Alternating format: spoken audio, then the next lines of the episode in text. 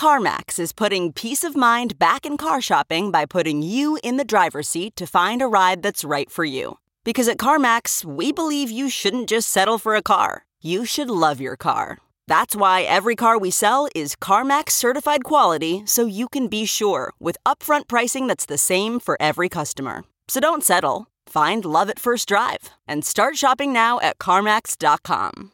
CarMax, the way car buying should be. Okay, picture this. It's Friday afternoon when a thought hits you. I can spend another weekend doing the same old whatever, or I can hop into my all-new Hyundai Santa Fe and hit the road. With available H Trac all-wheel drive and three-row seating, my whole family can head deep into the wild. Conquer the weekend in the all-new Hyundai Santa Fe. Visit Hyundai U S A dot com or call five six two, three one four, four six zero three for more details. Hyundai, there's joy in every journey. Language models pose a threat to disinformation. Where deepfakes are putting out fake videos of people, language models can be used by bad parties to create junk news or increase catfishing scams through fake text messages, emails, and social media status updates. Articles generated by a machine continue to be released that look like other people actually wrote them. What this means effectively is that in the same way that visual A I creates the possibility for deepfake videos and photos and forces us to be even more on our guard about that sort of visual disinformation, this new language model technology should make us more on our guard about what we read, because the more that this A I gets trained, the more likely it is that some of the things around us are designed specifically to manipulate us, and not just by good propagandists, but by actual machine propagandists. Welcome back to The Breakdown, an everyday analysis breaking down the most important stories in Bitcoin, crypto, and beyond. This episode is sponsored by Bitstamp and Crypto dot com. The Breakdown is produced and distributed by CoinDesk. And now, here's your host, N L W. What's going on, guys? It is Monday, July twentieth, and if your feeds were anything like mine over the weekend, you saw a huge number of tweets about G P T three, a new A I language prediction model that is just blowing people's minds. Before that, however, two quick things. First, if you like The Breakdown, please rate and subscribe and review. Every rating, every review helps a huge amount, so thank you for that. And second, of course, let's do the brief. First up on the brief today, a crypto update with big players. So a huge number of big institutional actors upping their commitment to this space. First, MasterCard is expanding the crypto and fintech companies in its card issuance network, saying, quote, the cryptocurrency market continues to mature, and MasterCard is driving it forward, creating safe and secure experiences for consumers and businesses in today's digital economy. A second example of this is Standard Chartered Bank. They're building a crypto custody solution and say that they have at least twenty institutional investors who are already interested. Finally, following up on news from last week that was really also news from last month, PayPal is reportedly chosen to work with Paxos crypto brokerage to launch their crypto service, which was reported, like I said, in June, but confirmed last week when we discovered a letter that they had sent to the European Commission in March saying that they were working on crypto. Why do these stories matter? Well, it shows that in the future, consumer access seems unlikely to be the barrier, at least a main barrier to crypto adoption. If it doesn't get adopted, it's because people aren't interested and don't find it useful versus it's hard to use, because you now have companies like MasterCard, PayPal, Standard Chartered Bank, all building in the space. I think that's obviously a bullish sign, but it does mean that the next set of barriers to push through have to do with use and value addition to people's lives. Second on the brief, Japan is getting serious about a central bank digital currency. So what happened? A few days ago, reports came out that Japan's government was seriously considering including a C B D C in its policy framework, which would make it an official government policy. Just yesterday, Reuters reported that they have set up a new dedicated team that will expand the research that they've already been doing since January in collaboration with the Bank of England, the European Central Bank, and others. So taken together, pretty clear indications that Japan is upping this game. Why does it matter? Well, there's a couple different parts. First has to do with the global power dynamic with China. As I've mentioned before on this show, Japan is very nervous about China's influence in the region and their growing influence in the region, let's say. They've said that the U S really needs to help them curb the influence of China, and they're very nervous about the central bank digital currency that China is currently testing as a tool for expanding that influence. So I think there's that regional dimension that has sort of a global geopolitical flair to it as well. The second reason why this is important, though, has to do with just our ongoing tracking of the Overton window on C B D Cs in general. This is one of those things that I think is going to be research and exploration until all of a sudden the dominoes tip and every central bank in the world is racing to release their central bank digital currency. Last up on the brief is a narrative watch, which is something that I'm watching that is sort of emerging and I think is interesting. So in this case, we're talking about the real estate doom trade. An article in Bloomberg came out today about how rich people are buying access to places like the Caribbean and New Zealand, effectively getting not just property, but also citizenship and rights in those places.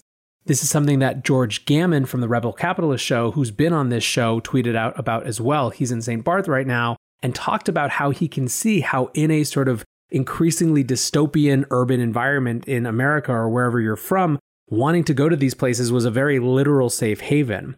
I think this is interesting and relevant to watch, not just because it's sort of some weird wealth porn or something like that. I think real estate is one of the wackiest, weirdest realigning markets that there is right now.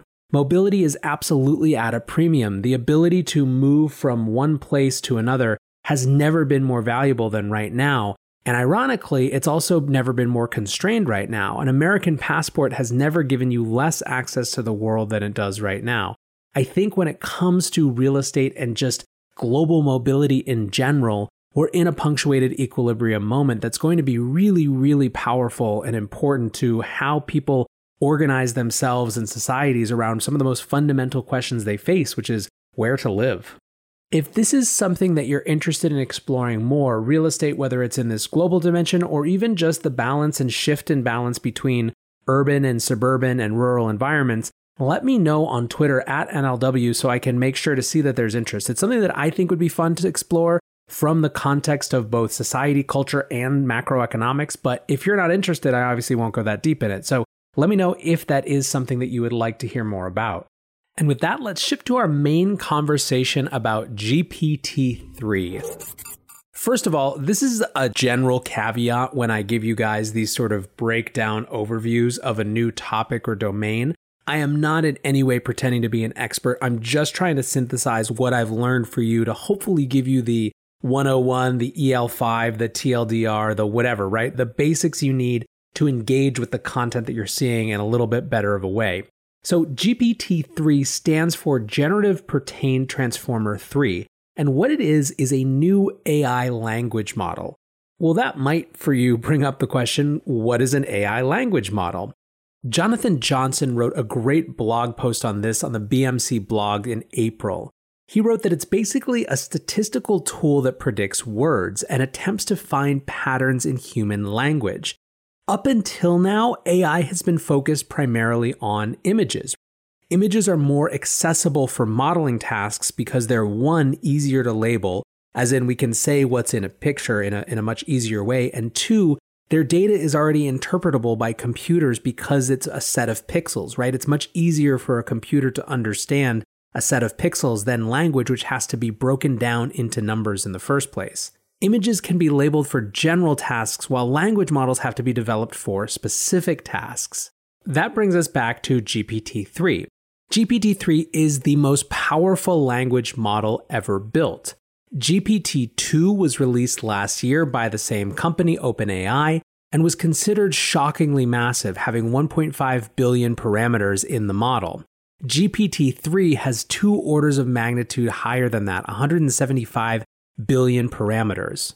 The company behind it, like I said, is OpenAI, and this was a project that was announced in October twenty fifteen by Elon Musk, Sam Altman, who's the head of Y Combinator, and others who collectively pledged over one billion dollars to the initiative. Now, Elon resigned his board seat in twenty eighteen due to potential conflicts of interest, but continued to commit to funding the initiative. It has both a for-profit and a parent nonprofit, and the for-profit received a one billion dollars investment from Microsoft in twenty nineteen. Now, the company is purportedly very mission-driven, with their charter kicking off and saying, OpenAI's mission is to ensure that artificial general intelligence, A G I, by which we mean highly autonomous systems that outperform humans at most economically valuable work, benefits all of humanity.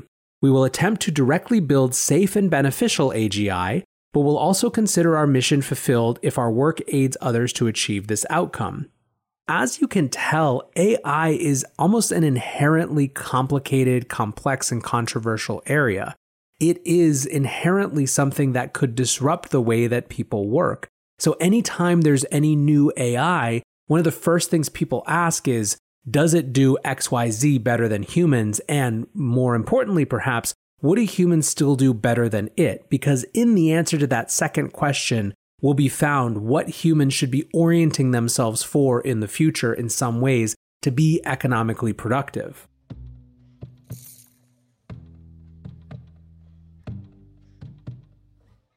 Bitstamp is the original global cryptocurrency exchange. Since two thousand eleven, Bitstamp has been the preferred exchange for serious traders and investors, trusted by over four million customers, including top financial institutions. Bitstamp is built on professional-grade trading technology. Their platform is powered by a NASDAQ matching engine, and their A P Is are recognized as the best in the industry. Download the Bitstamp app from the App Store or Google Play, or visit bitstamp.net slash pro to learn more and start trading today. That's bitstamp.net slash pro. What's going on, guys? I'm excited to share that one of this month's Breakdown sponsors is Crypto dot com. Crypto dot com offers one of the most cost-efficient ways to purchase crypto out there, as they've just waived the three point five percent credit card fee for all crypto purchases. What's more, with Crypto dot com's M C O Visa card, you can get up to ten percent back on things like food and grocery shopping. When you buy gift cards with the Crypto dot com app, you can get up to twenty percent back. Download the Crypto dot com app today and enjoy these offers until the end of September. Let's get into the recent news and why this thing is all over everyone's feeds and really all over the internet. In May, OpenAI published their research on G P T three, and last week they started letting people actually access and play around with the model. The G P T three A P I is in fact OpenAI's first commercial product, and the text generated by G P T three has been circulating everywhere on social media. This thing can write creative fiction, it can generate code, it can compose business memos and ideas. And so by way of example, I'm going to go through just a few of the things that have been done with G P T three in just a few days. This is from Kai Sotala's thread on this topic. He writes about automatic code generation from natural language descriptions. Give me a page with a table showing the G D P of different nations and a red button, and all of a sudden that is built into code.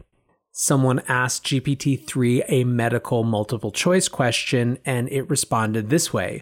From a brief description, G P T three correctly generates an explanation indicating that it's a case of asthma, mentions a drug that's used to treat asthma, the type of receptor that drug works on, and which multiple choice quiz question this indicates. This is on the creative side.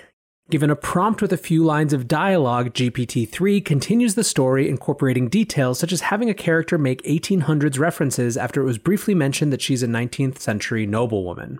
And then there's this crazy one, which you really just have to go look at for yourself, but it's called Dragon Model, and basically it's an A I dungeon game played with the new G P T three-based, quote, Dragon Model that involves a cohesive story generated in response to actions. Quote, the game invents a complex magic system and underlying theory behind why it works and describes the whole system as I read the book. I'm going to read an excerpt of an essay from Manuel Araz, who wrote, OpenAI's G P T three may be the biggest thing since Bitcoin. Summary, I share my early experiments with OpenAI's new language prediction model. I explain why I think G P T three has disruptive potential comparable to that of blockchain technology. OpenAI, a nonprofit artificial intelligence research company, released its third generation of language prediction model into the open source wild. Language models allow computers to produce random-ish sentences of approximately the same length and grammatical structure of those of a given body of text. In my early experiments with G P T three, I found that G P T three's predicted sentences, when published on the Bitcoin Talk dot org forum, attracted lots of positive attention from posters there, including suggestions that the system must have been intelligent and/or sarcastic, and that it had found subtle patterns in their posts. I imagine that similar results can be obtained by republishing G P T three's outputs to other message boards, blogs, and social media. I predict that, unlike its two predecessors, P T B and OpenAI G P T two, OpenAI G P T three will eventually be used to pretend the author of a text is a person of interest, with unpredictable and amusing effects on various communities. I further predict that this will spark a creative gold rush among talented amateurs to train similar models and adapt them to a variety of purposes, including mock news, research journalism, advertising, politics, and propaganda. I was recently watching a podcast about how OpenAI built their latest language model, and it made me wonder what could be done with a system like this. I could not stop thinking about the applications of such a technology and how it could improve our lives. I was thinking of how cool it would be to build a Twitter-like service where the only posts are G P T three outputs. This system is an early prototype, and its behavior is not comparable of that of a real trained A I. While OpenAI G P T three does seem to be able to predict replies, it does not always predict replies to its own posts, nor do its predicted replies tend to be relevant or even grammatically correct. A prototype that had predicted replies that were convincing in most cases would be much more impressive than the G P T three I describe here, although that would probably require many years of training and many iterations of improvements on the model. I am merely imagining what an OpenAI G P T three-like system might be able to achieve in the hands of a talented human operator. So Manuel wrote this. There's a whole section as well about Bitcoin Talk dot org and how G P T three interacted with it. And then you got this part. I have a confession. I did not write the above article. In other words, the article that I was just reading to you. I did not perform any such experiments posting on Bitcoin Talk. In fact, I haven't used that forum in years. But I did it on my own blog. This article was fully written by G P T three. So basically, that whole article, though it's longer than the excerpt that we just read, was written, in fact, by G P T three. G P T three wrote an article about itself. And there were numerous other versions of this that were out there. I'll link to a few of them in the show notes. So basically, how to think about it is this. This is a text predictor. It takes a chunk of text as input, then generates predictions on what the next text should be. So Manuel was writing this piece. He had it read his own articles, so it knew stuff about how he wrote, and then it was able to produce this piece that sounded a lot like him. The thing is, it's really, really, really smart because it has ingested effectively all of the information available on the internet. It has half a trillion words that it's read. And so the question becomes, what can't it do? What are its actual limitations? There is so much hype and buzz. How should we actually interpret this right now? Rob Tooze is a V C at Highland Capital Partners, and he wrote an essay about why it was both amazing but actually still overhyped. And this is what he had to say. He discussed two issues with it. The first was contextual understanding. He wrote, G P T three possesses no internal representation of what these words actually mean. It has no semantically grounded model of the world or of the topics of which it discourses. It cannot be said to understand its inputs and outputs in any meaningful way. Why does this matter? Because it means that G P T three lacks the ability to reason abstractly. It lacks true common sense. When faced with concepts, content, or even phrasing that the internet's corpus of existing text has not prepared it for, it is at a loss. A second piece, which is particularly relevant for folks like me, is that it can't do narrative. He also writes, a related shortcoming stems from the fact that G P T three generates its output word by word based on the immediately surrounding text. The consequence is that it can struggle to maintain a coherent narrative or deliver a meaningful message over more than a few paragraphs. Unlike humans who have a persistent mental model, a point of view that endures from moment to moment, from day to day, G P T three is amnesiac, often wandering off confusingly after a few sentences. The G P T three folks said this themselves. They wrote, G P T three samples can lose coherence over sufficiently long passages, contradict themselves, and occasionally contain non sequitur sentences or paragraphs. Basically, it cannot reason, it does not understand the language it generates, and it can't do narrative. As I mentioned before, anytime there is an advance in A I, you have to ask, what are the concerns? What are the questions that it brings up from a potentially negative impacts in society? And it's interesting because when OpenAI released G P T two, they said, due to our concerns about malicious applications of the technology, we are not releasing the trained model. As an experiment in responsible disclosure, we are instead releasing a much smaller model for research to experiment with, as well as a technical paper. Jonathan Johnson, the author that I quoted before from April, wrote, language models pose a threat to disinformation. Where deepfakes are putting out fake videos of people, language models can be used by bad parties to create junk news or increase catfishing scams through fake text messages, emails, and social media status updates. Articles generated by a machine continue to be released that look like other people actually wrote them. What this means effectively is that in the same way that visual A I creates the possibility for deepfake videos and photos and forces us to be even more on our guard about that sort of visual disinformation, this new language model technology should make us more on our guard about what we read. Because the more that this A I gets trained, the more likely it is that some of the things around us are designed specifically to manipulate us, and not just by good propagandists, but by actual machine propagandists. These cute experiments now where people are showing you how G P T three is writing about itself in the third person as though it were someone else are fun and kind of mind-blowing, but there's obviously much more significant political, social, cultural implications that are really serious. That's something that is a huge domain of human thought right now, that is the study of entire courses. I mean, obviously, ethics around A I and what the world looks like in A I is one of the biggest meta questions that we face. So certainly not something that I can wrap up in a nice little bow on this show. But hopefully you now have a slightly better sense of what G P T three actually is, and you can go engage with it as such. You can go learn all about it. There's no doubt that it's amazing technology and something that's really important to understand is now existing in the world and people are going to be building with. There, I believe, are going to be amazing creative applications. They're going to be incredible business applications. And as with any new technology, it will force us to answer much more elemental and fundamental questions that we have about society. What is the obligation that people have to work in society when so much can be done with machines? These are questions that even without G P T three were going to be incredibly important for us to figure out. But now that this type of technology continues to exist and grow, they just get even more acute. Anyways, guys, I hope this show was helpful. I appreciate you listening. So until tomorrow, be safe and take care of each other. Peace. What if I told you that you can support your blood pressure and healthy Co Q ten levels with two chews a day? The new Super Beats Heart Chews Advanced is now supercharged with Co Q ten. That's like getting Co Q ten for free. Our powerful blend of beetroot, grapeseed extract, and Co Q ten supports your cardiovascular health. Visit radio beats dot com and find out how you can get a free thirty-day supply on bundles and save fifteen percent with the promo code DEAL.